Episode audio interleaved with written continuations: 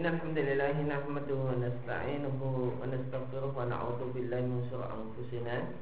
ومن سيئات أعمالنا من يهده الله فلا مضل له ومن يضلل فلا هادي له. وأشهد أن لا إله إلا الله وحده لا شريك له. وأشهد أن محمدا عبده ورسوله صلى الله عليه وعلى آله وصحبه وسلم. Bapak ikhwah fillah wa yang dimuliakan oleh Allah Subhanahu wa taala. Kembali kita lanjutkan bahasan tentang kandungan ayat dari surat Yasin ayat yang ke-23 kita sampai pada kandungan ayat yang ke-6. Qala al-mu'allif taala wa min fawaidi ayatul karimah di antara kandungan ayat di surat Yasin ayat yang ke-23 adalah menetapkan dan menjelaskan adanya sifat kasih sayang milik Allah Azza wa Jal. Ini diambil dari firman Allah Ar-Rahman. Ya. Min dunihi alihatan yuridni rahman Lianna rahmana Karena rahman adalah wasfun mustaqul adalah isim sifat ya, yaitu ya, sifat mubalaghah mustaqul yang mustaq. Diambil dari uh, kata kerja dan jika sebuah isim itu mustaq diambil dari kata kerja maka dia mengandung makna kata kerjanya. Walaupun dan ini sebuah keharusan Berbeda dengan isim jamid Semacam asad Nama untuk singa Hajarun nama untuk batu Tu'af nama untuk debu Dan semacamnya. Hadihi maka nama-nama ini tidak menunjukkan makna. Namun jika isim itu adalah isim mustaq Maka haruslah menunjukkan makna Mengandung makna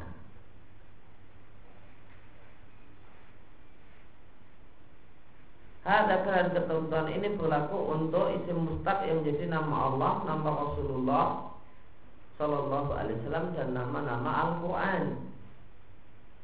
Adapun uh, uh, liman untuk orang yang bernama dengan isim mustaq dari makhluk maka boleh jadi isim tersebut menunjukkan pada mana boleh jadi tidak. Maka boleh jadi kita namai seseorang dengan nama Abdullah yang artinya hamba Allah Namun ternyata dia kafir kepada Allah.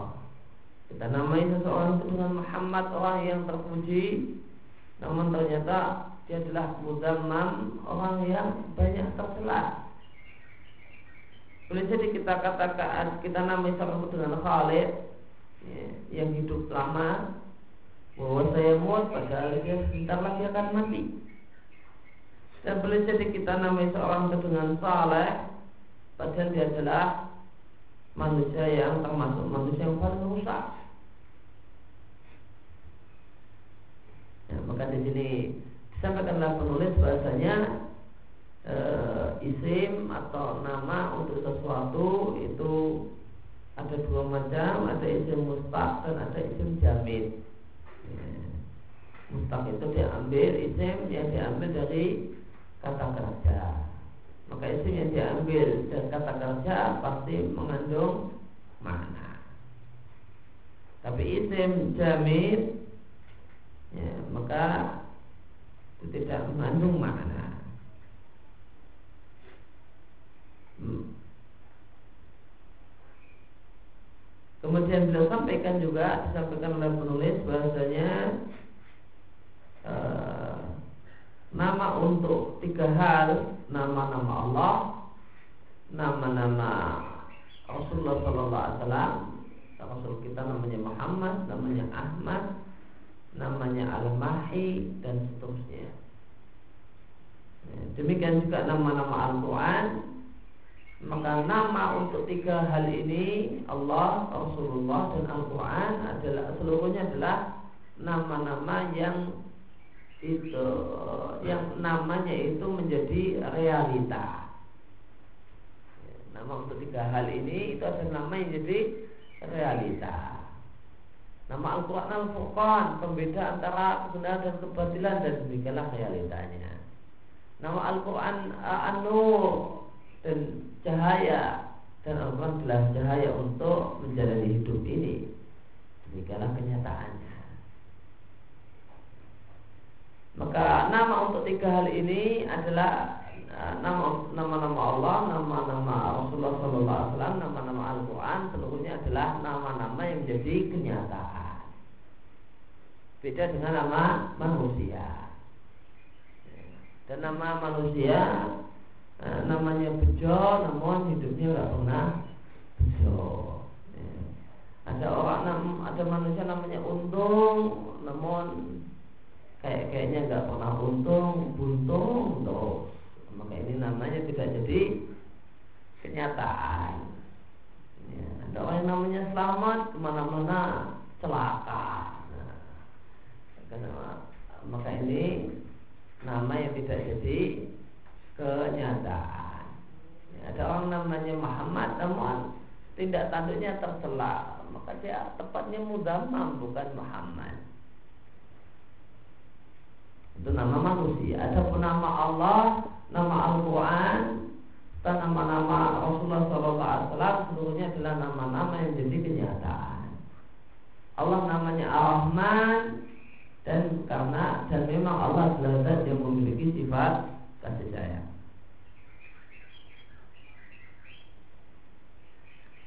Kemudian diantarkan dengan ayat bahasanya para penyembah patung berhala mereka yumawih melakukan penyamaran eh, kepada manusia terkait dengan ibadah yang mereka lakukan.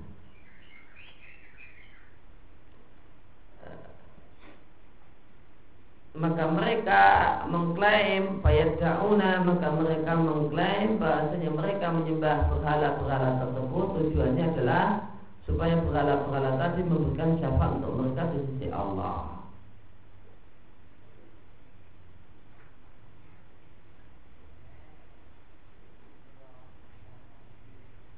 Makanya adalah bentuk tamwe, bentuk penyamaran yang dilakukan oleh orang-orang kafir dan musyrik.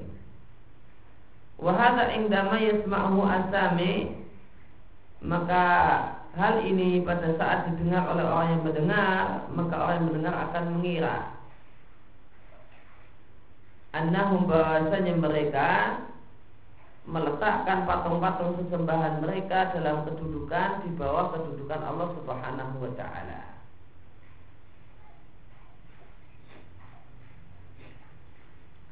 Karena kedudukan orang yang memberi syafaat itu di bawah kedudukan orang yang diajukan syafaat kepadanya.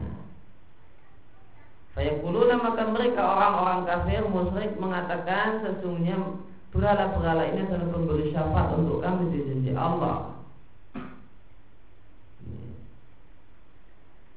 Maka mereka katakan bahasanya patung-patung berhala-berhala tersebut adalah pemberi syafaat.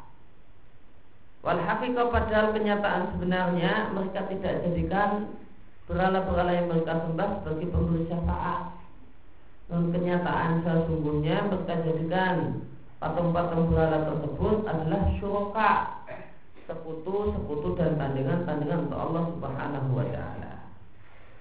Kenapa kita katakan demikian? Karena mereka menyembah patung-patung berhala tersebut sebagaimana mereka menyembah Allah. Maka sehingga perkataan mereka bahasanya ini adalah pemberi syafaat adalah talbi, adalah tamwi, adalah tipu daya. Karena orang yang mendengar e, kami ini jadikan ini hanya sekedar pemberi syafaat, maka mereka mengira bahasanya patung-patung berhala ini menurut orang musyrik tidak selevel dengan Allah. Padahal realitanya tidak demikian. Dan realitanya bahasa tubuhnya menunjukkan bahasanya patung berhala ini satu level dengan Allah. Buktinya mereka menyembah pada patung berhala sebagaimana mereka menyembah kepada Allah Subhanahu wa taala. Ya, maka orang-orang musyrik melakukan uh, tipu daya dengan menggunakan bahasa uh, bahasa-bahasa yang indah dalam rangka menipu manusia. Ini diambil dari ayat la tughni anni syafa'atuhum syai'a. Eh, syafaat mereka tidaklah memberi manfaat sedikit pun. Maka mereka mengklaim bahasanya berhala yang mereka sembah itu adalah pemberi syafaat. Maka Allah katakan eh, syafaat berhala-berhala tersebut tidak ada manfaatnya sedikit pun. Dan tidak ada syafaat untuk orang musyrik Ya. Tidak, karena tidak ada syafaat kecuali hanya untuk orang-orang yang bertauhid. Faistafadu minhu maka bisa kita ambil faedah berikutnya ya, atau turunan berikutnya adalah hendaklah kita waspada minat talbis bil asma. Nah, ini satu hal yang sangat penting. Maka adalah kita mewaspadai segala bentuk atau bis fil asma perancuan berkaitan dengan nama atau resmi atau penamaan dan haruslah kita ingat bahasanya para pembela kebatilan boleh jadi menamai diri mereka dengan nama-nama yang menunjukkan kalau mereka berada di atas kebenaran padahal tidak dari kerjaan para pembela kesesatan. Ya, mereka suka membuat nama-nama yang indah untuk kesesatan mereka sehingga orang itu tertipu. Dan dicontohkan dengan uh, berbagai aliran sesat yang ada dalam Islam. Maka orang-orang mutazilah mereka, misalnya mereka menamai diri mereka, menggelar diri mereka dengan ahli tauhid, Ya, kenapa? Karena mereka merasa mengesahkan Allah dengan mengingkari sifat-sifat Allah. Sedangkan orang yang mu'atilah, orang yang mengingkari sifat-sifat Allah, mereka menamai diri mereka dengan ahlu tanzih, orang yang mensucikan Allah dari kekurangan. Mereka mengatakan kami mensucikan Allah dari segala kekurangan, sedangkan kalian wahai ahlu sunnah kalian tidak menjadikan Allah. Ja'atumuhu kalian menjadikan Allah seakan-akan sonaman berhala Famatal tumuhu bil khalqi. Oleh karena itu kalian samakan eh, Sifat Allah dengan sifat makhluk.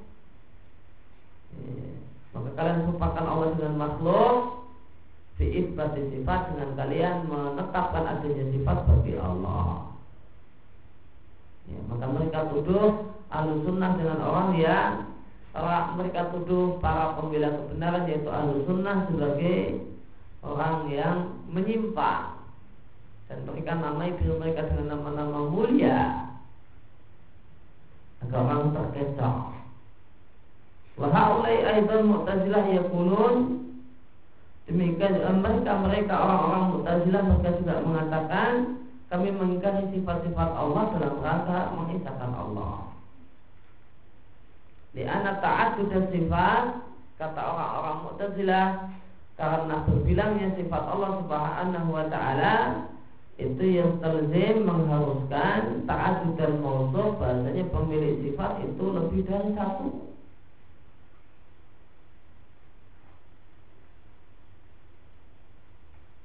Ini alasan kenapa orang-orang Mu'tazilah tidak mau menetapkan adanya sifat bagi Allah. Mereka nggak mau beriman kalau Allah itu mendengar, melihat, hidup dan seterusnya. Kenapa? Alasan mereka kalau Allah punya banyak nama, maka berarti Allahnya banyak. Allahnya banyak berarti Tuhannya banyak. Padahal Tuhan harus esa supaya Tuhan itu esa maka tidak punya nama tidak punya sifat dan demikian mereka katakan kenapa? Karena mereka punya kaidah keblinger kaidah yang ngawur beranggapan bahasanya e, sifat itu di luar pemilik sifat.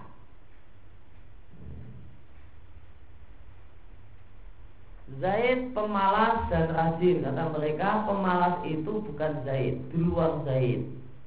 Rajin uh, pintar uh, pemalas namun pintar ya. dan pintar itu adalah sesuatu di luar Zaid maka nanti uh, dari kalimat uh, Zaid itu pintar namun pemalas itu berarti ada tiga benda Zaid pinternya Zaid, malasnya Zaid. Pada itu satu hal yang mengada-ada. Tidak ada sifat itu di luar pemilik sifat. Ya, yang namanya pinternya Zaid itu ya ada dalam diri Zaid. Tidak dijumpai ada benda namanya pinternya Zaid. Nah, ini nggak bakalan ada di mana pun keliling dunia ini. Ya, nggak akan ada sifat orang itu ada di sesuatu di luar dirinya. Nggak akan kita jumpai uh, ma, ma, malasnya Zaid. Oh, itu ada di sebelah mana malasnya Zaid? Di belakangnya? Wah itu lagi di sebelah utaranya. Nggak ada. Yang namanya malasnya Zaid adalah sesuatu yang ada pada diri Zaid tidak terlepas dari dirinya dan tidak terpisah dari dirinya.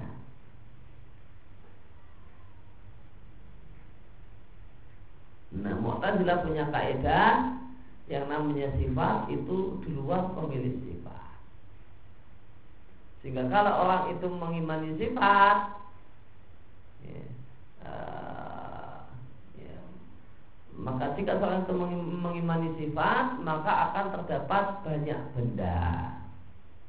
Dan kalau seorang itu meng, mengimani uh, sifat Allah, maka nanti akan terdapat banyak benda dan sifat itu e, menurut mereka sifat Allah kalau kita yakin Allah punya sifat maka sifat Allah itu juga kodim sebagaimana Allah.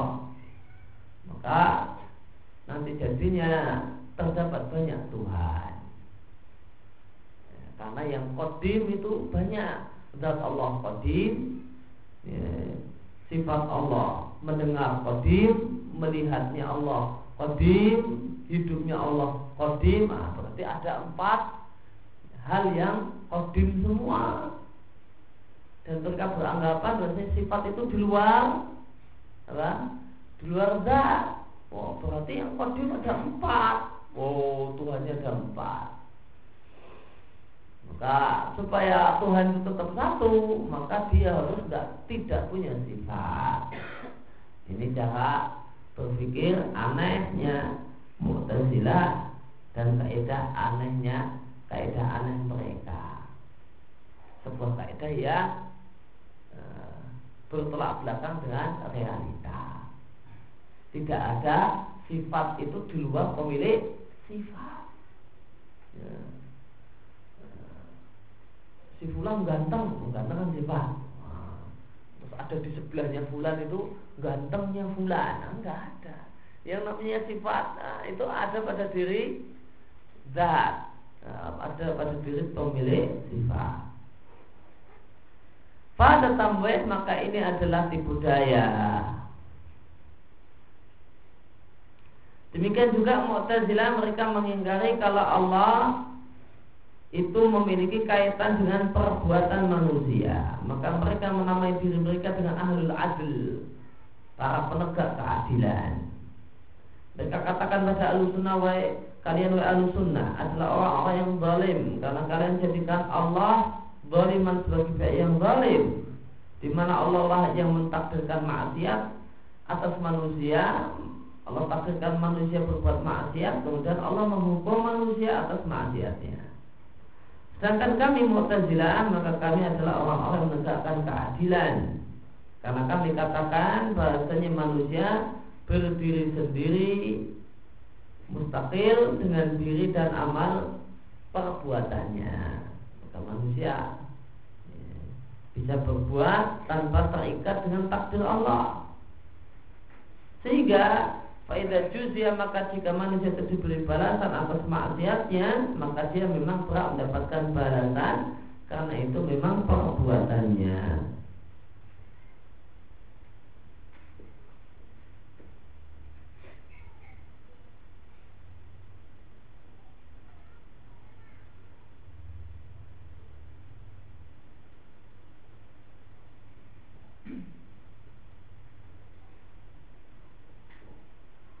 Niat orang Mu'tazilah mengingkari takdir itu niat yang suci dan mulia. Niatnya apa? Mereka nggak ingin Allah itu zalim. Kata mereka jika Allah itu menetapkan takdir manusia baik buruk manusia sholat itu ya Allah takdirkan rajin ngaji ya Allah takbirkan, berzina juga Allah takbirkan. Nah, ini maka Allah zalim. Kenapa manusia Allah takdirkan untuk berbuat zina setelah itu Allah masukkan neraka gara-gara zinanya? Maka Allah zalim kalau kayak begini. Supaya Allah nggak zalim, ya, supaya Allah nggak zalim, nggak usah ada takdir yang mengikat manusia. Nah, jika manusia itu menciptakan perbuatannya sendiri. Maka niatnya baik. Niat Mu'tazilah itu suci dan mulia. Mohon niat baik semata tidak cukup. Niat baik semata tidak cukup. Niat Mu'tazilah niat uh, Mu'tazilah mengingkari semua sifat Allah itu niatnya ruhu kenapa? Ya, supaya Allah tidak punya sekutu Allah adalah zat yang esa Dia bagus Jalannya sesat ya. Karena dengan mengingkari Berbanyak ayat yang menetapkan adanya sifat bagi Allah subhanahu wa ta'ala. Maka ini dalil Niat yang baik semata tidak cukup. Kalau tidak bolehnya Allah yang penting niat yang baik Terus semaunya sendiri maka jika kita benarkan alasan semacam ini, maka semua ahli bid'ah ya, itu bisa kita katakan niatnya baik. Atau mayoritas ahli bid'ah itu niatnya baik bukan karena ingin merusak Islam dan karena ingin memuliakan Islam, ingin mencucikan Allah dan seterusnya.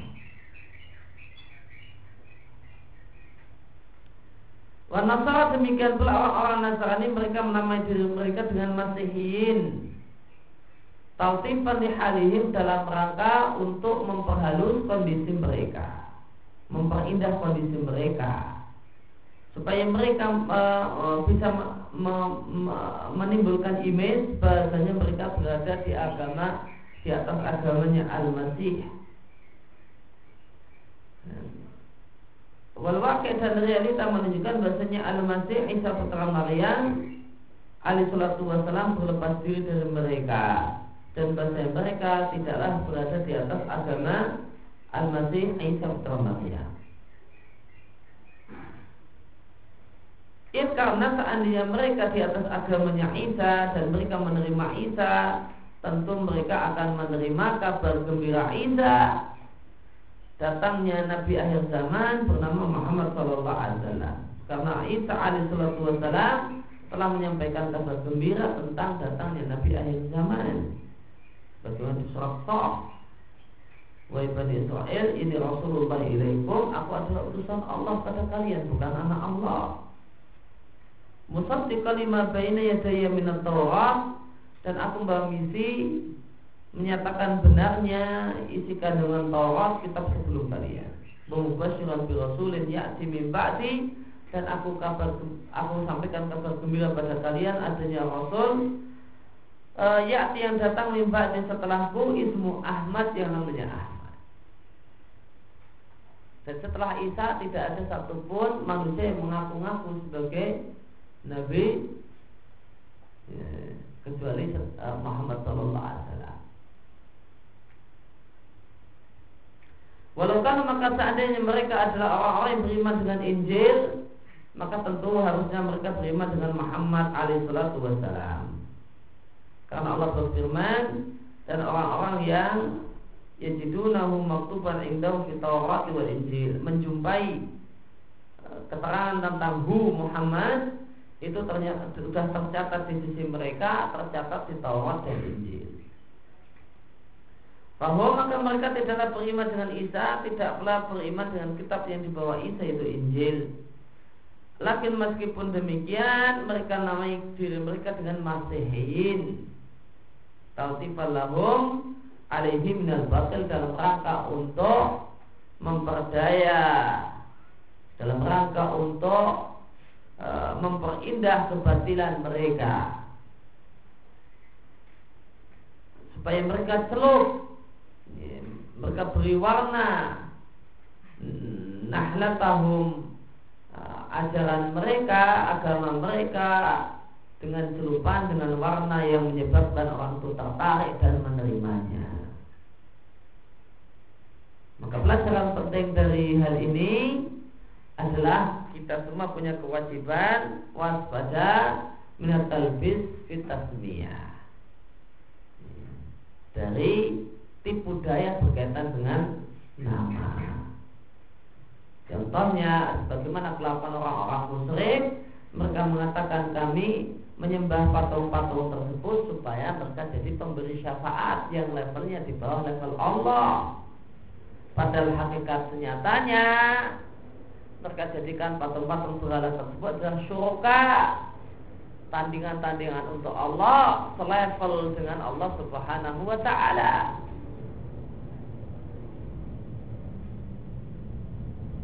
Maka di di Arab sana orang-orang Nasrani itu menamai diri mereka dengan Masihin dengan sebutan Masihin Allah alam uh, uh, apa terjemah Masihin untuk bahasa Indonesia? Tapi uh, uh, saya punya sangkaan kuat kalau Masihin itu dalam bahasa Indonesia ya Kristen dengan makna pengikut Kristus maka mereka menamai diri mereka Masihin yang maknanya pengikut Al-Masih.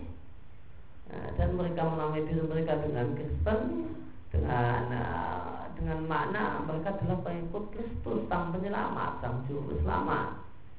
Kristus sang juru selamat. Nah ini tidak benar. Mereka tidak mengikuti uh, Al-Masih Isa Putra Maria Oleh karena itu para ulama mengingatkan tidak boleh menyebut mereka dengan masihi al-masihiin. Ya. Namun uh, sebutlah mereka dengan sebutan yang Allah berikan untuk mereka itu Nasrani.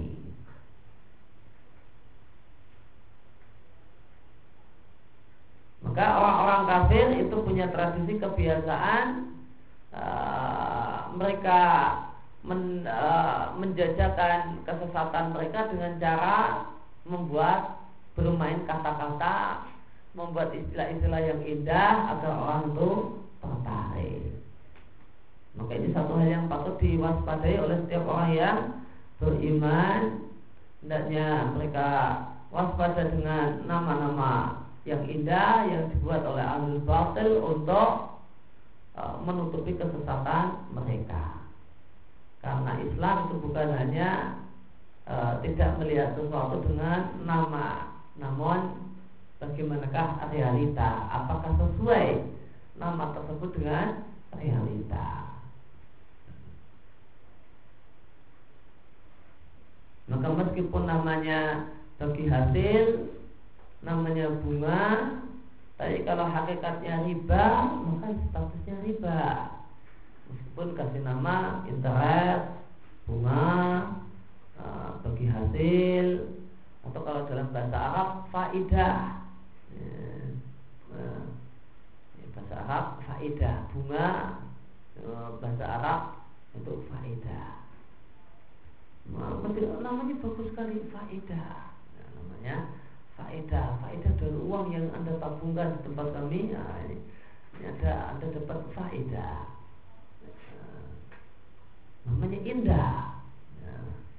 namanya indah namun nama nama-nama sebenarnya adalah adalah adalah riba. Maka kita tidak boleh tertipu dengan nama yang indah kemudian tidak melihat hakikat senyatanya.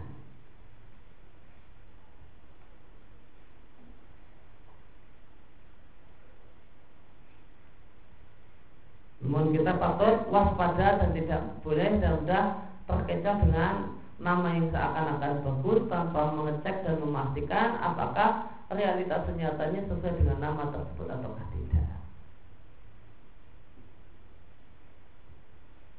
Bagaimana orang-orang musyrik menyebut e, minta-minta kepada kubur orang sudah mati mereka sebut dengan nama cinta orang saleh, memuliakan aulia Allah. Ini nama yang mulia, nama yang bagus, yang benar, namun berbeda dengan isiannya. Ternyata isiannya adalah semacam itu. Ternyata isiannya adalah kemusyrikan.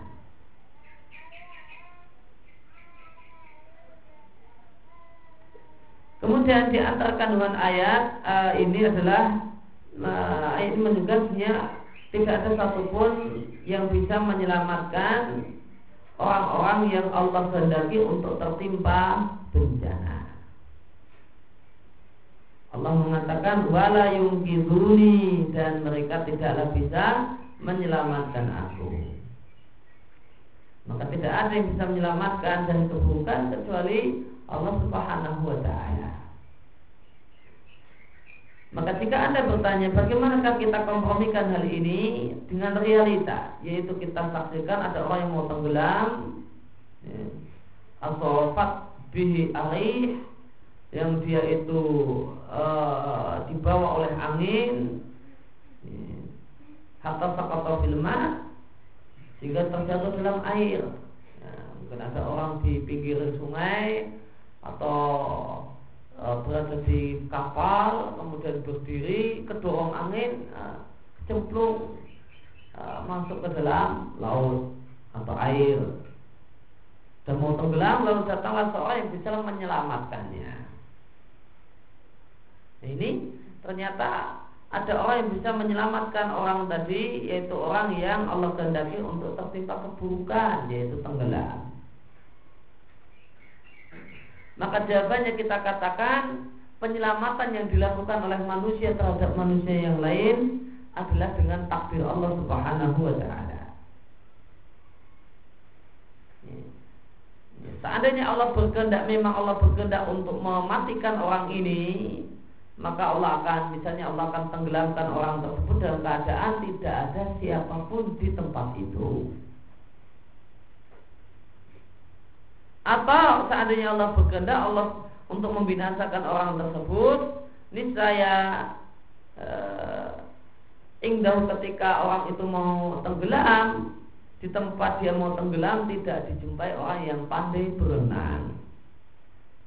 Dan seandainya Allah berkehendak untuk mematikan orang tadi, ya, maka ketika Allah menenggelamkannya, maka di dekat tempat tersebut tidak ada orang yang mau berbuat baik.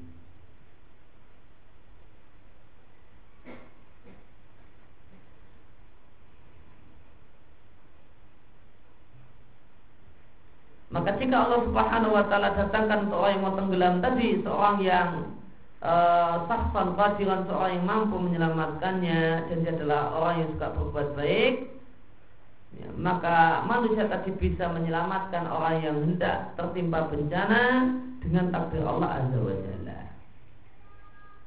Ya, maka kita ahlu sunnah beriman dengan sebab. Namun, ya, sebab semacam orang ini bisa menjadi sebab selamatnya orang yang tidak tenggelam. Akan tapi kita tidaklah beriman bahwasanya sebab itu berdiri sendiri. Ya, sebab itu berfungsi tanpa terikat dengan takdir.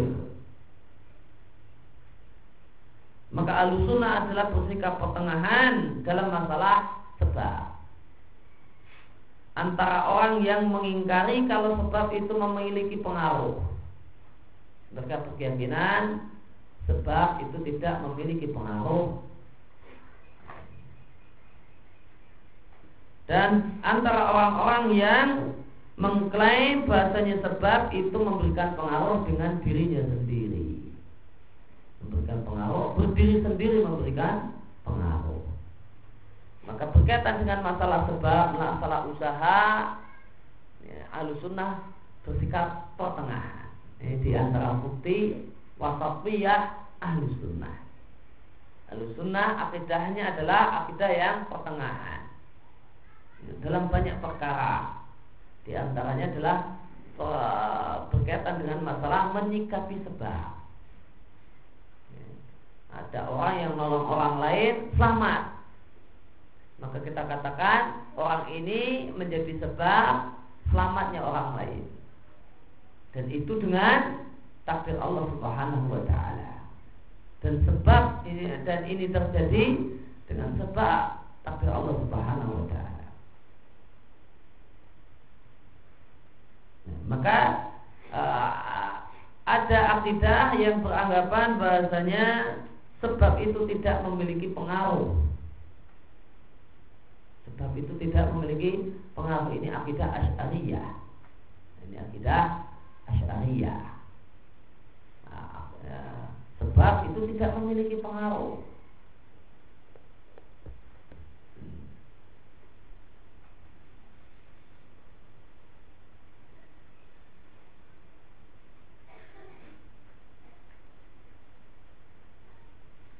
Maka As'ariyah mereka berkeyakinan bahasanya meyakini adanya sebab namun sebab menurut mereka tidak memberikan pengaruh untuk terjadinya sesuatu. Maka mereka beriman kalau uh,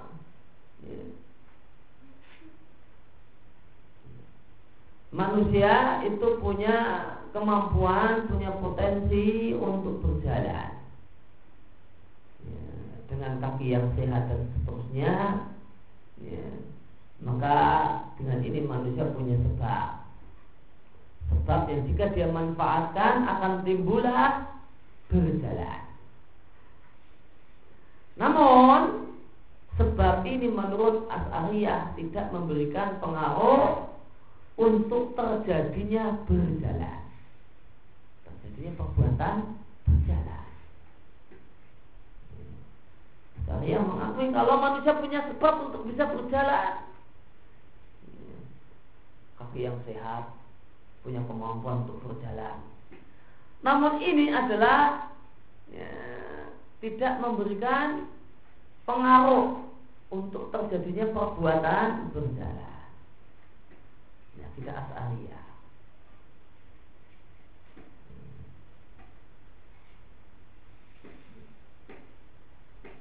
Maka manusia itu berjalan menurut As'ariyah ya, adalah eh, bagikan orang yang punya kaki yang sehat, ya, normal, sehat, namun lumpuh. Dia punya potensi, punya sebab untuk bisa melakukan perbuatan berjalan. Namun itu sebab yang tidak bisa tidak memberikan pengaruh untuk terjadinya berjalan. Persis sebagaimana orang lumpuh, kakinya sehat, seger waras, tapi nggak bisa digerakkan. Namun yang terjadi apa? Dia bergerak apa? Ya, karena orang yang dorong dia di belakang kursi roda itu yang gerakkan dia. Ini sebab, ini posisi sebab dengan hasil uh, menurut akidah As'ariyah. Maka As'ariyah uh, meyakini bahasanya api adalah sebab terjadinya membakar. Membakar itu ada sebabnya. Sebabnya itu api. Namun api dengan membakar kata Asariyah api itu tidak punya pengaruh untuk terjadinya membakar.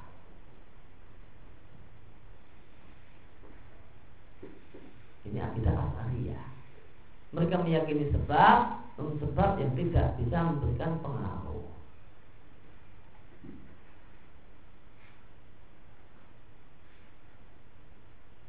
Di sisi lain ada akidah Mu'tazilah. Mu'tazilah uh, uh, uh, mereka uh, maka hakikat dari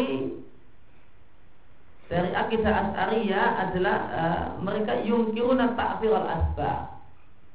Ya, yungkiruna ta'fir al-asbab. Mereka mengimani sebab namun sebab yang tidak memberikan pengaruh. Yang mereka ingkari apa? Ta'firul asbab, pengaruh yang ditimbulkan dari sebab. Di sisi lain akidah-akidah terdapat akidah Mu'tazilah yang mereka mengklaim bahwasanya sebab itu memberikan pengaruh senyatanya bersendirian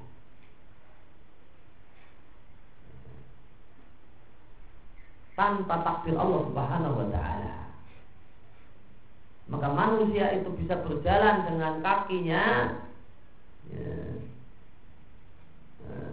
ya maka kakinya inilah yang membuat manusia berjalan dan Isman jatuh berjalan tanpa karena takdir Allah Subhanahu wa taala.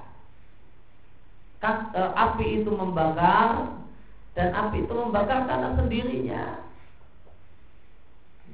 Tidak ada kaitannya dengan kehendak Allah Subhanahu wa taala. Ini dua pemahaman yang menyimpang tentang masalah sebab. Alusunnah bersikap pertengahan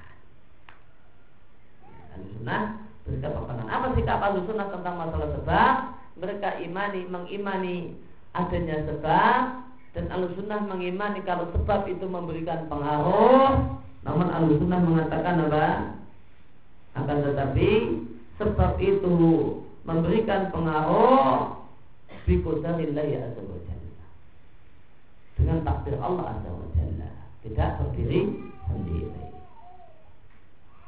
Fanakun maka kami maka uh, maka kami atau kita ahli sunnah mengatakan sebab itu muasirah memberikan pengaruh. Sebab ini api ini memberikan pengaruh terjadinya kebakaran.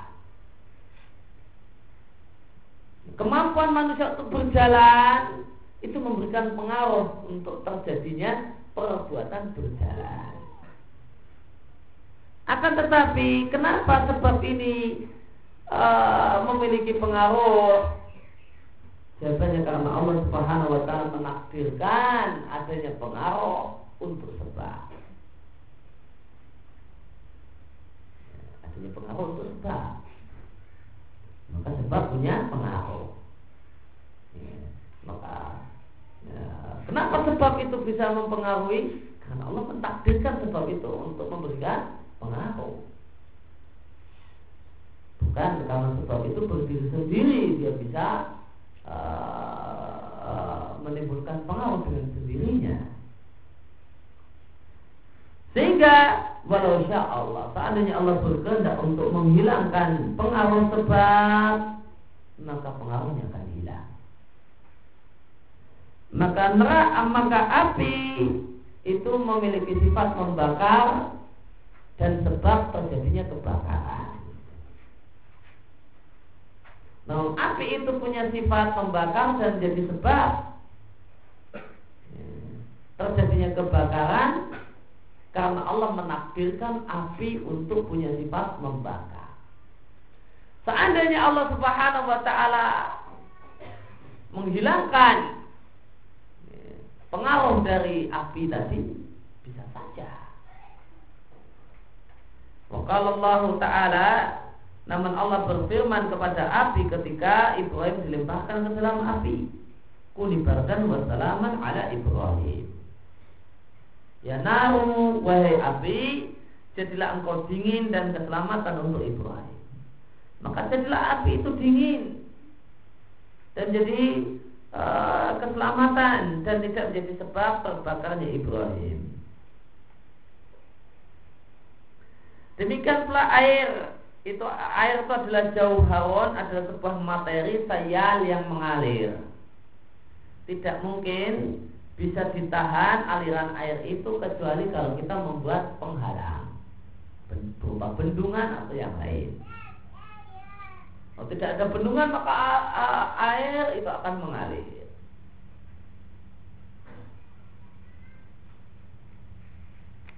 Namun tak tatkala Nabiullah Musa alaihissalam memukulkan uh, tongkatnya pada lautan yaitu laut merah, soal makal jibal, maka air itu ya, berubah jadi bagikan gunung menjulang tinggi bituni hawajid tanpa ada penghalang. Maka ketika Musa memukulkan tongkatnya ke laut merah, maka terbentanglah 12 jalan untuk 12 suku Bani Israel. Antara satu jalan dengan jalan yang lain terdapat gunung air. Lalu menjulang tinggi tanpa ada yang menghalangi bukan oh, tidak ada kemudian tembok oh, menjulang tinggi terus uh, menghalangi uh, air. Tidak ada tidak ada tembok. Maka ini jalan ini gunung air ini jalan yang kedua gunung air jalan yang ketiga gunung air jalan yang keempat sampai 12 jalan sebanyak 12 uh, suku-suku Bani Israel. Antara satu dengan satu jalan dengan jalan yang lain terdapat gunung air menjulang ke atas. Dan air tersebut menjulang ke atas tertahan tidak menimpa ke sini ke jalan tersebut tanpa ada yang menghalangi. Tanpa ada penghalang.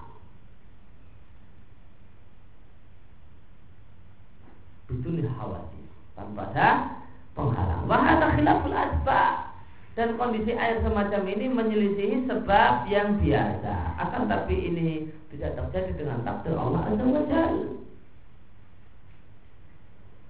Kesimpulannya, wabi maka dengan ini kita mengetahui bahasanya sebab itu memberikan pengaruh Bijak ta'ala laha ta'tiran karena Allah Subhanahu wa taala menetapkan adanya pengaruh pada sebab. Seandainya Allah tidak menafsirkan pengaruh pada sebab, bisa akan hilanglah pengaruhnya. Akan tapi seluruhnya pengaruh tersebut terjadi atau tidak, seluruhnya di tangan Allah Subhanahu wa taala. Wabi Musa menasabati dikrina dan e, di, dikarenakan kita menyebut-nyebut api Ibrahim api yang digunakan untuk membakar Nabi Ibrahim alaihissalam maka kalau uh, batul mufassirin perlu diketahui sebagai tambahan keterangan bahasanya sebagian ahli tafsir mengatakan Maksudnya Allah Subhanahu wa taala tatkala berkata kepada api kul kulna ya naru kuli bardan wa salaman ala Ibrahim sebagian tafsir mengatakan Sarat jami'un niran fi jamil aktar dunia baridah. Jadilah semua api di berbagai pelosok dan penjuru dunia ketika itu jadi dingin semua. Tidak bisa membakar. Maka seluruh manusia kehilangan dan mengatakan, kenapa api ini Mahola al-kidr alaiha Kenapa tungku itu tidak mendidih Padahal di atas api ini kata ini kata sebagian ahli tafsir.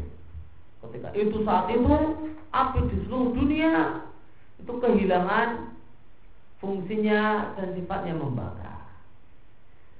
Akan tapi tidaklah dilakukan bahasanya pendapat sebagian ahli tafsir semacam ini adalah pendapat yang keliru jauh dari kebenaran. Nah, bahkan ini adalah beda dengan ketetapan Allah Subhanahu wa taala karena Allah berfirman kepada api, ya naru. Allah tidak mengatakan ya naran. Maka naru di sini nakirah maksudah. Buktinya dia membeni alat dom, ya naru. Sehingga ketika nakirah itu nakirah maksudah maka kalau alami statusnya sebagaimana isim alam. Ya Zaid, Statusnya sebagai Ya Muhammad. Ya, ya. ketika ya naru nakiro maksudah maka statusnya sebagaimana ya Muhammad maka yang dipanggil cuma Muhammad tanpa yang lain maka ketika ya naru maka maknanya adalah wahai api ini bukan api yang lain ya. Yuradu biha maknanya karena sebagaimana isim alam maka maknanya adalah syai'un muayyan sesuatu yang tertentu yaitu api yang tertentu. Wayanar yaitu api yang Ibrahim dilemparkan ke dalamnya. Fadal kau khilaful ayatul karimah maka kesimpulannya pendapat tadi yang mengatakan ketika Nabi Ibrahim dilemparkan dalam api maka api seluruh penjuru dunia itu pada dingin semua adalah pendapat yang menyelisih ayat.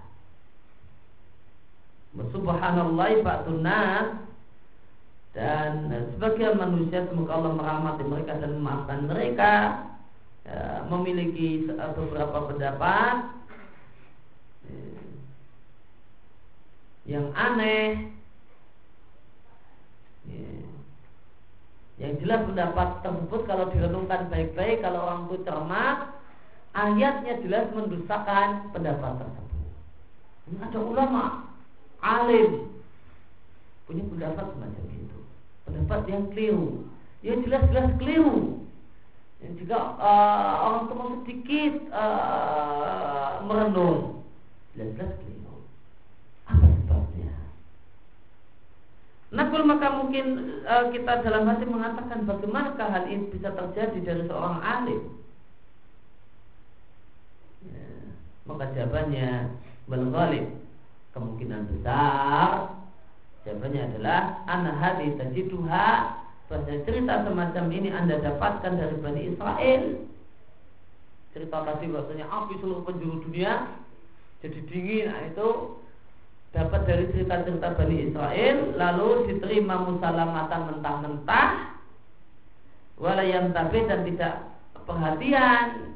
Kalau hal tersebut bertentangan dengan ayat-ayat Al-Quran.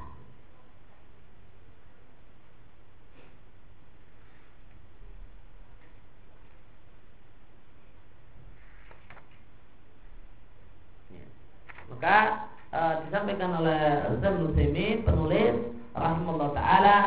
Di di poin ini bahasanya e, akidah yang benar tentang sebab.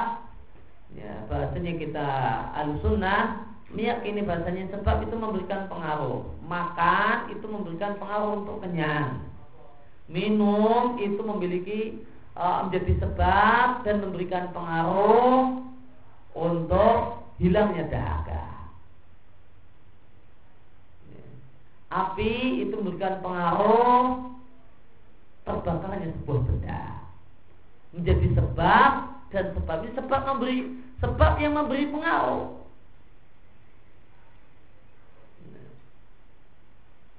Dan pisau yang tajam adalah sebab yang memberi pengaruh untuk lukanya jari kita. Namun alusunnah berkeyakinan bahasanya pengaruh yang ada pada sebab ini karena takdir Allah. Bukan karena sendirinya.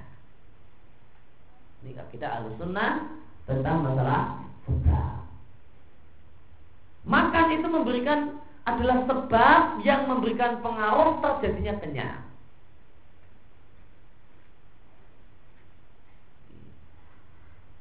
Namun pengaruh kenyang pada makanan itu ada dengan takdir Allah Subhanahu wa taala. Seandainya Allah menghilangkan pengaruh kenyang pada makanan bisa saja.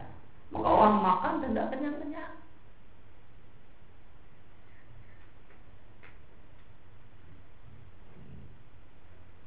Ini akidah al-sunnah tentang masalah sebab. Tentang masalah sebab.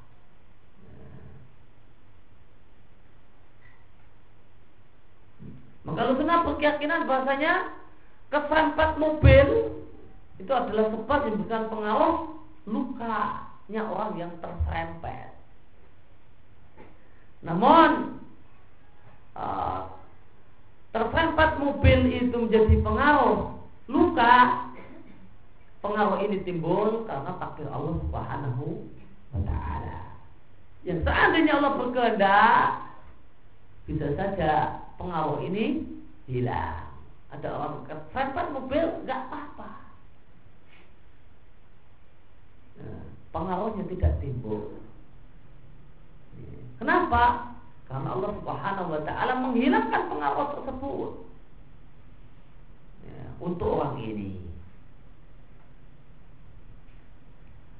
Ya, maka Ahlus Sunnah tidak berkeyakinan sebagaimana keyakinan Asy'ariyah yang mengatakan bahasanya ya, makan itu adalah sebab kenyang namun dia tidak punya pengaruh untuk membuat kenyang. Sebab dia sebab kenyang, namun tidak memberi pengaruh untuk kenyang. Minum itu menurut, ah, menurut Asyariah sebab bilangnya haus. Tapi air yang kita minum tidak memiliki pengaruh untuk hilangnya haus.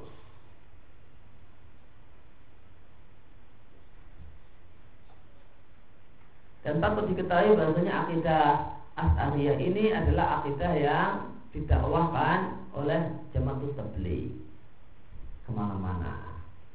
Dan mereka jadikan akidah as'ariyah tentang sebab ini mereka jadikan sebagai makna hakiki dari la ilaha illallah. Maka orang itu baru la ilaha illallah itu benar dalam akidah jamaah tabligh sebagaimana yang bisa kita jumpai di bayan-bayan mereka sebagaimana saya dengar sendiri berulang-ulang kali ya, bahasanya orang itu benar-benar memiliki uh, keimanan yang benar terhadap la ilaha illallah kalau dia tidak yakin kalau makan itu yang mengenyangkan. Dia sudah tidak yakin kalau api itu yang membakar.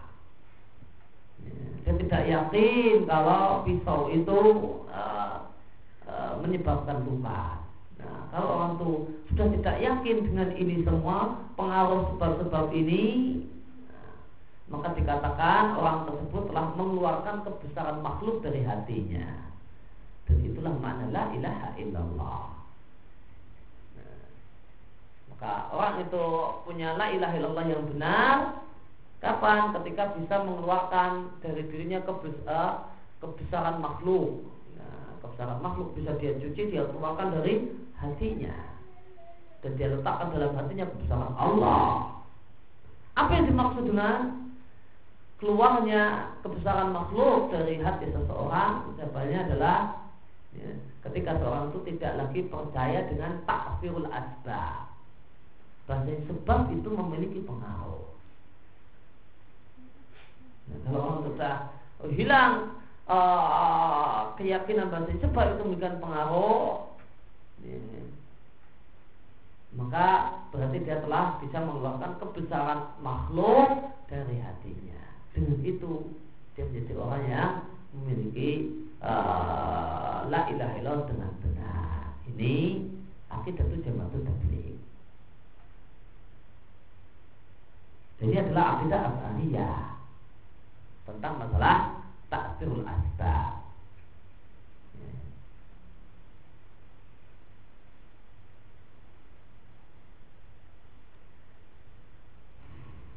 Kemudian ini idzan lam fi dhalalim mubin. Dan Allah Subhanahu wa taala berfirman, ini sebenarnya aku idan jika demikian sungguh dalam kesesatan yang nyata. Maka di sini ini idan adalah satu kalimat yang mendapatkan taukid dengan inna. Karena memang konteksnya konteks yang mengharuskan adanya taukid.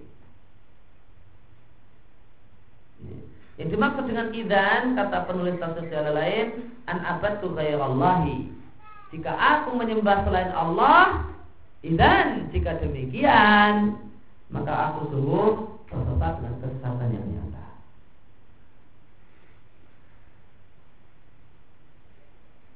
Mengingat ayat yang telah lewat dan kenapa aku tidak menyembah zat yang menciptakan aku.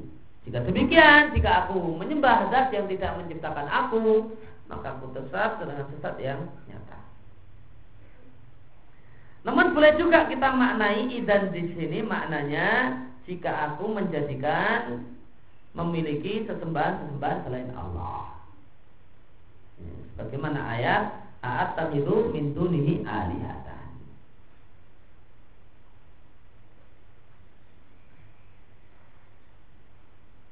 Ya, maka di sini kemudian, kemudian ada faedah tentang bahasa Arab. Idan itu adalah dorob yang keterangan e, waktu yang menunjukkan waktu sekarang. Itu idan. Lain nanti dengan ida. Kalau ida adalah dorob keterangan waktu, namun keterangan waktu yang menunjukkan waktu masa depan adalah id. Id juga dorob, isim. Nah, yang berstatus keterangan waktu yang menunjukkan makna waktu lampau.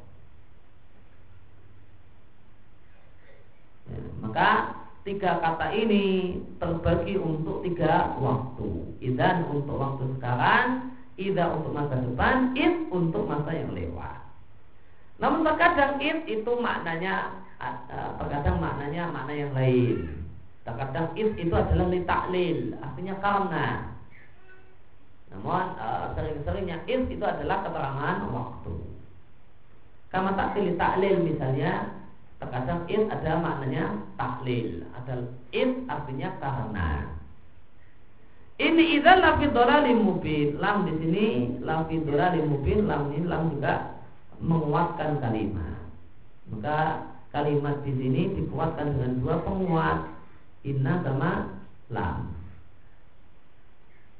Maka jika aku memiliki uh, sesembahan selain Allah atau aku menyembah selain Allah, maka sungguh aku berada dalam kesesatan yang mubin. Mubin kata penulis tafsir lain bayin. Kesesatan yang jelas. Apa itu dolal? Apa itu sesat? Yang namanya sesat adalah ayatiha, bingung.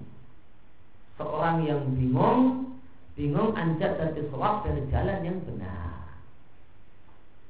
Jadah artinya tarik. Maka jika orang itu bingung dari jalan yang benar dan ini an ilmin padahal dia tahu jalan yang benar. Maka jalan yang ditempuh oleh orang sesat ini adalah jalan yang maghdub alaihim yang Allah murkai. Jika dia bingung dari jalan yang benar karena tidak tahu, maka ini adalah jalan orang-orang yang dolim dan Allah Subhanahu wa taala telah menyebutkan dalam surat Al-Fatihah ya ihdinas siratal mustaqim siratal ladzina an'amta 'alaihim ghairil maghdubi 'alaihim waladdallin Al-maghdub alaihim orang yang Allah murkai adalah orang-orang yang menyelisih kebenaran dalam keadaan tahu mana yang benar. Sedangkan dolun atau dolin adalah orang-orang yang menyimpang dari kebenaran an ilmin tanpa dasar ilmu. Sedangkan orang-orang yang mendapatkan hidayah itulah orang-orang yang Allah beri nikmat, itulah orang-orang yang mengamalkan kebenaran setelah mereka mengilmuinya. Mereka berilmu lalu beramal.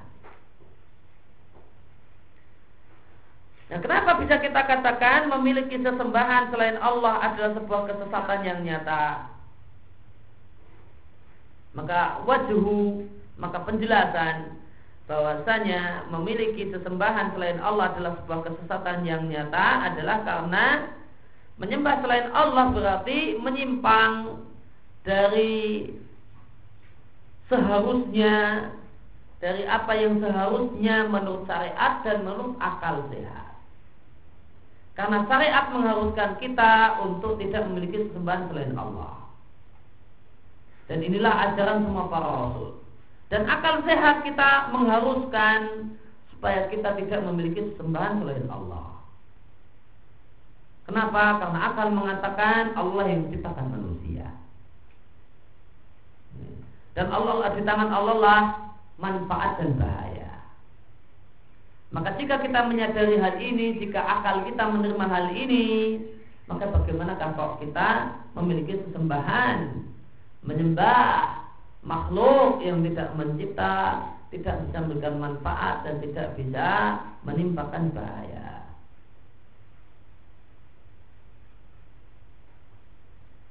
ini aman tu rabbikum fasma'uni.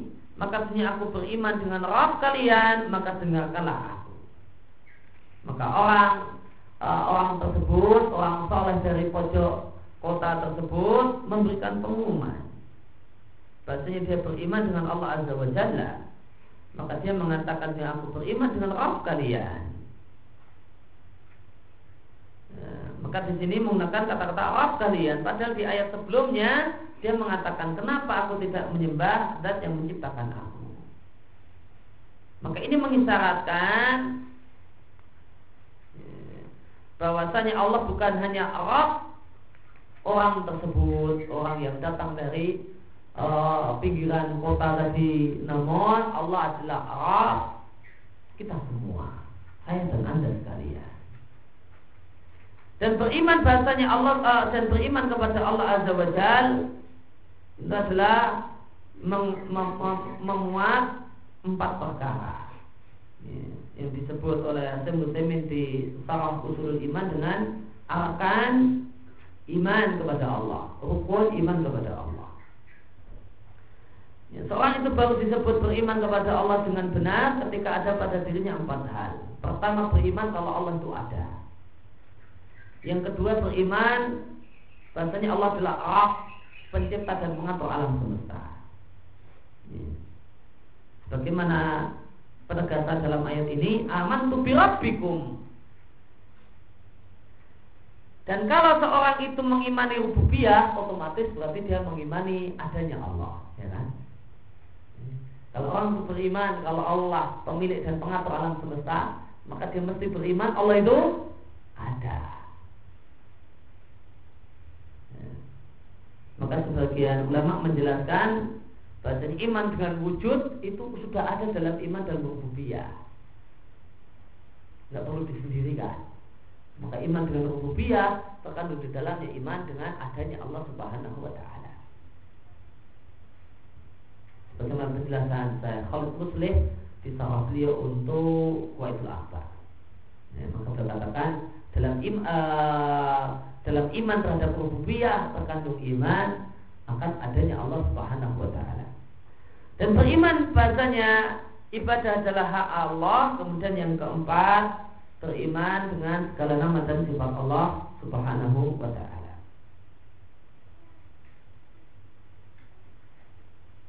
Maka beriman dengan rububiyah uh, uh, maka beriman kepada Allah artinya meyakini bahasanya Allah adalah satu-satunya berububiyah yang mencipta dan mengatur alam semesta. Satu-satunya zat yang berhak disembah dan satu-satunya zat yang memiliki nama dan sifat-sifat sempurna. Bagaimana yang Allah ceritakan? Orang tersebut mengatakan aman tuh diambil dari kata-kata iman. Ya, iman dalam bahasa Arab artinya percaya Demikian menurut penjelasan banyak ahli tafsir yang menafsirkan e, pengertian iman. Wakilah dan ada yang berpendapat yaitu Ibnu Taimiyah e, di Kitabul Iman, Kitabul Iman Al-Kabir. E, beliau mengatakan bahasanya iman dalam bahasa Arab maknanya adalah al-iqrar wal i'tiraf. Adalah ikrar dengan lisan yang ikrar dengan lisan ini didahului iktiraf pengakuan dengan hati. Maka iman e, dalam bahasa menurut Ibnu Taimiyah adalah ikrar dengan lisan yang ber, yang e, yang berasal dari keyakinan mendalam yang ada dalam hati. Nah berdasarkan pendapat Ibnu Taimiyah ini maka iman itu lebih sempit daripada percaya. Karena orang percaya belum tentu dilisankan. Sedangkan iman menurut Ibnu Taimiyah adalah ikrar dengan lisan yang berasal dari percaya dalam hati. Fasma'uni maka dengarkanlah aku. Pak di sini Eh, disambungkan pada aku beriman pada Rabb kalian. Atau ataunya kepada seluruh kalimat. Fasma'uni maknanya artinya dengarkanlah ucapanku. maka ini adalah iklan pengumuman iklan itu bahasa Arab masuk ke dalam bahasa Indonesia jadi iklan nah, masuk ke dalam bahasa Indonesia jadi iklan itu artinya iklan pakai ain iklan nah, jadi iklan iklan.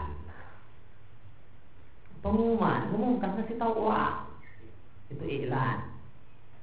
Umumkan kasih tahu banyak orang ini ada produk ini loh. Maka ini adalah iklan adalah pengumuman.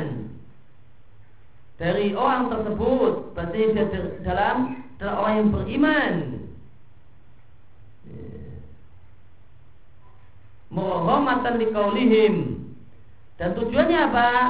Untuk merendahkan ucapan mereka dan menegakkan hujah atas mereka. Oleh karena itu tatkala orang ini mengumumkan dirinya kalau dia beriman, maka mereka penduduk kota membunuhnya. Nah, penulis tafsir Jalal yang mengatakan para jamuhu setelah orang ini mengumumkan kalau dia adalah orang yang beriman, maka mereka melemparnya dengan batu sampai mati. Qila lahu kemudian lanjutannya ayat Qila dukhulul jannah Qila dukhulil jannah. Dikatakan kepadanya masuklah ke dalam surga. Ada yang menjelaskan Bahasanya kata-kata ini Masuklah ke dalam surga Dikatakan padanya pada saat dia meninggal dunia. Wakila dan ada yang mengatakan masih perkataan penulis tafsir lain dakhalaha hayyan dia dikatakan uh, dia masuk ke dalam surga dalam keadaan hidup.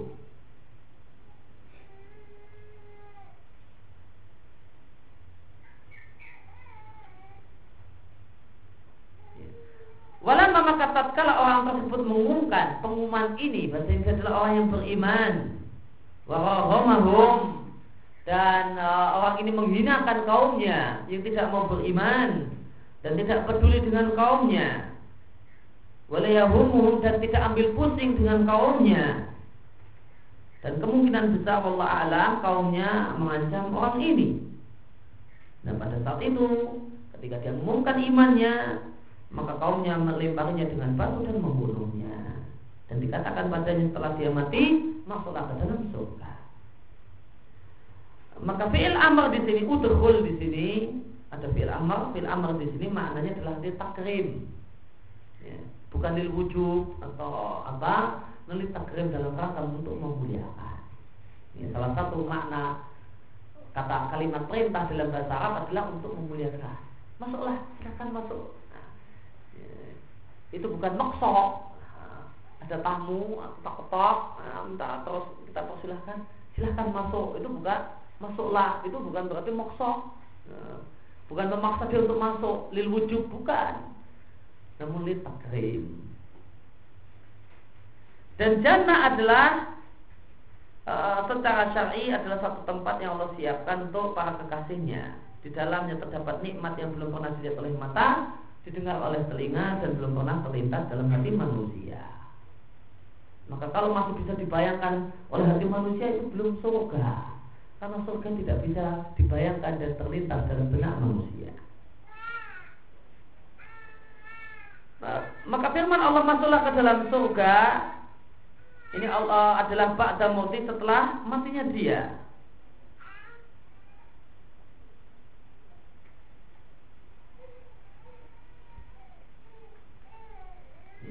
Karena manusia boleh jadi uh, jika dia adalah ahli maksiat atau orang uh, maka dia disiksa dalam kuburnya. Maka jika orang yang mati itu adalah alul khair, orang yang saleh, maka mendapatkan nikmat kubur. Namun jika dia adalah orang yang bejat dan jahat, maka dia mendapatkan azab kubur. Setelah itu baru diperintahkan untuk masuk surga. Maka setelah masuk surga luar biasa orang ini. Dia tidak tidak hanya uh, memikirkan dirinya, sampai-sampai ketika dia senang-senang di surga dia masih teringat bangsanya teringat dengan para tetangganya. Maka dia katakan, Ya laita kau ya'lamun. Seandainya tetangga-tetanggaku itu tahu betapa nikmatnya masuk surga dan saatnya adalah beriman dulu. Wah, mereka berbakat sosok anehnya. Maka dia masih mikirkan tetangganya. Pada tetangganya ini yang lempari dia sampai dengan batu sampai mati. Masih dipikirkan. Wah, biasa orang ini. Nah, begitu baiknya dengan tetangganya. Nah, udah nikmat di tempat yang enak, itu masih mikirkan. Aduh, tetangga-tetanggaku, seandainya mereka tahu betapa nikmatnya surga. Lama kila lalu kala dikatakan pada orang tersebut masalah surga maka dia mengatakan ya la kau ya namun seandainya para tetanggaku tahu betapa nikmatnya surga. Penulis tafsir lain mengatakan uh, ya laita adalah hak tanbi. Yakni artinya ya adalah huruf tanbi. Dan ya di sini bukan hak nida. Ya. Nah, karena ya di sini masuk kepada hal. Ini kaidahnya. Jika ya itu masuk pada hal, maka dia harus tanbih. Karena ya yang e, merupakan kata untuk memanggil tidaklah masuk kecuali pada isim. Maka jika e, jika ya ini masuk kepada sesuatu yang tidak boleh dia masuki, seharusnya dia masuki, e, yaitu tidak masuk kepada isim, namun malah masuk kepada hal, maka ya ini e, tidaklah maknanya panggilan. Dan kita telah bahas bahasa di antara tanda isim adalah e, dimasuki nida. Maka jika ya masuk pada selain isim, maka dia namanya litanbi. Boleh jadi masuk pada huruf sebagaimana dalam ayat ini ataukah masuk pada fiil. Dan mayoritas ya itu kalau masuk ke dalam fiil maka dia masuk pada fiil amr maka ya dalam kondisi ini adalah harfu tanbih. Namun e, tidak menutup kemungkinan bahwa ya laita kaumi di sini ya-nya adalah harfu nida, munadanya dibuang. Lalu di e, munadanya kita kira-kirakan berdasarkan konteks kalimat. Ya. Maka misalnya ayat ini ya laita kaumi ini ya-nya bisa kita e, artikan dengan harfu nida sehingga maknanya ya Rabbi laita qaumi.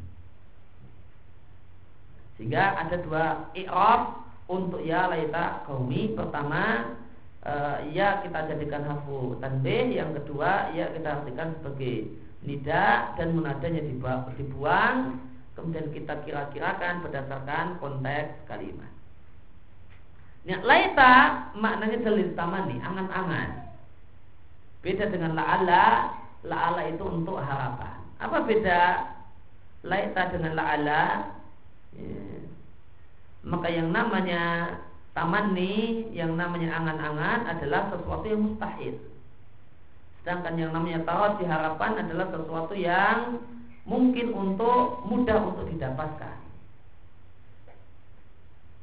Lalu bagaimanakah yang tengah-tengah? Mustahil tidak, mudah untuk didapatkan juga tidak tengah-tengah.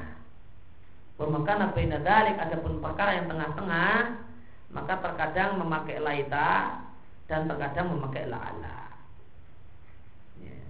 Maka maka min dalik ya, maka yang tengah-tengah itu terkadang pakai la'ala dan kadang pakai e, laita tergantung kedekatannya kedekatannya pada mustahil atau kedekatannya pada mudah didapatkan jika yang tengah-tengah tersebut dinilai dekatnya kepada mustahil maka pakai laita jika dinilai lebih dekatnya pada sesuatu yang mudah untuk didapatkan, maka pakainya la'alla.